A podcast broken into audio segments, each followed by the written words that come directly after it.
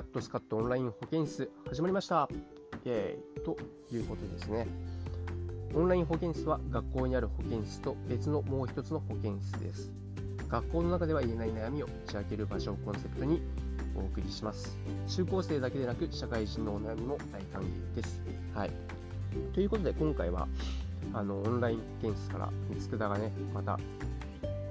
あのお話をしていこうと思うんですけど、高校生から、はい、アンケート、アンケートというか、ま、質問があって、この新社会人になった時の不安はありましたか？その解決方法を教えてくださいっていう質問が来ていたので、ここに関してお話をしていこうと思います。あの、まあ、結論から言うと、僕は不安はなかったですね。むしろ楽しみでしょうがなかったです。なんか未来のなりたい俺に向かっていくぜ、よっしゃーみたいな感じで、その新卒の時、絶対トップ営業になるっていう野望があったので、よし、やってやるぜっていう風にしか思ってなかったですし、まあ、俺はそれを実現できるっていう、その自信しか、はい、なかったので、不安はなかったですね。じゃあなんでそんな自信があって楽しみに思えたのかっていうと、俺結構自信過剰な部分はあるんですけど、まあ、ある意味開き直ってたんですよ。そう、ビジネスマナーも何も知らないし、営業とかやったこともないから、学ぶことしかねえわみたいな。日々成長じゃんみたいな感じですね。そう。自分が何もできないからこそ、日々学んでいくことが理想の自分に近づける最高の近道だと思ってたので、不安はなかったです。そう、だから今までやったことない何かに挑戦しようと決めたとか、大学卒業して社会人として仕事をするっていう状況になった時点で、君に待ってるのは成長の日々なんだと思います。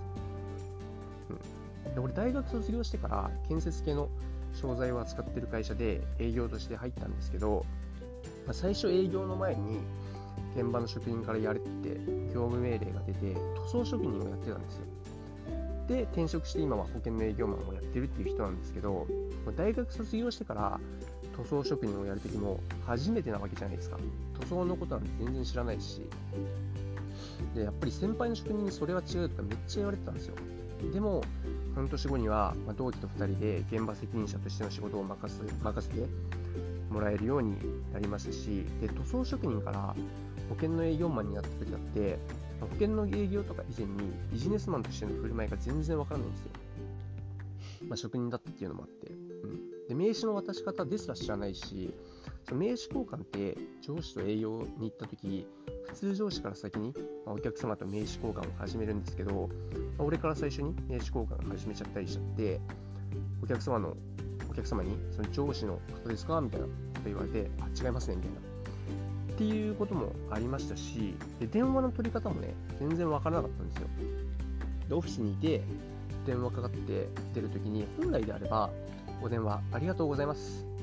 まるまる保険の佃です。みたいなこんな感じで出るんですけど、まあ、普通に友達からかかってきたのと同じような感じで、はい、もしもし、みたいな。っていう風に出てしまう時もあったりしたんですよね。でも今はやっぱりそんなことは当然できますし、保険の契約とかも自分で取れるようになって、ちゃんと説明とかもできるようになっていってるんですよね、最初の時より。そう。例えば、まあ、今日本ってこういうリスクが増えてきていて、御社の商売形態だとこういう損害を受ける可能性があるので、こういう保険にリスクヘッジしまし。リスクヘッジしましょうみたいな、そういうことができるようになって、行ってるんですよ、最初の時より。うん、で最近俺、ホストの動画、まあ、ローランド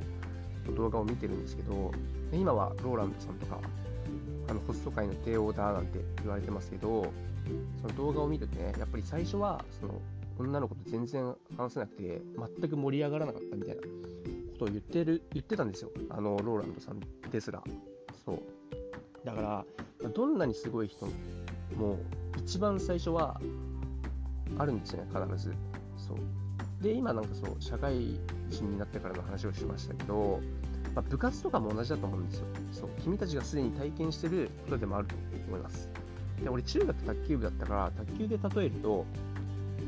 全国大会とか行く人も最初はラケット購入するところから始まって基本中の基本である構えか構えに行ってでそこからラリーができるようになって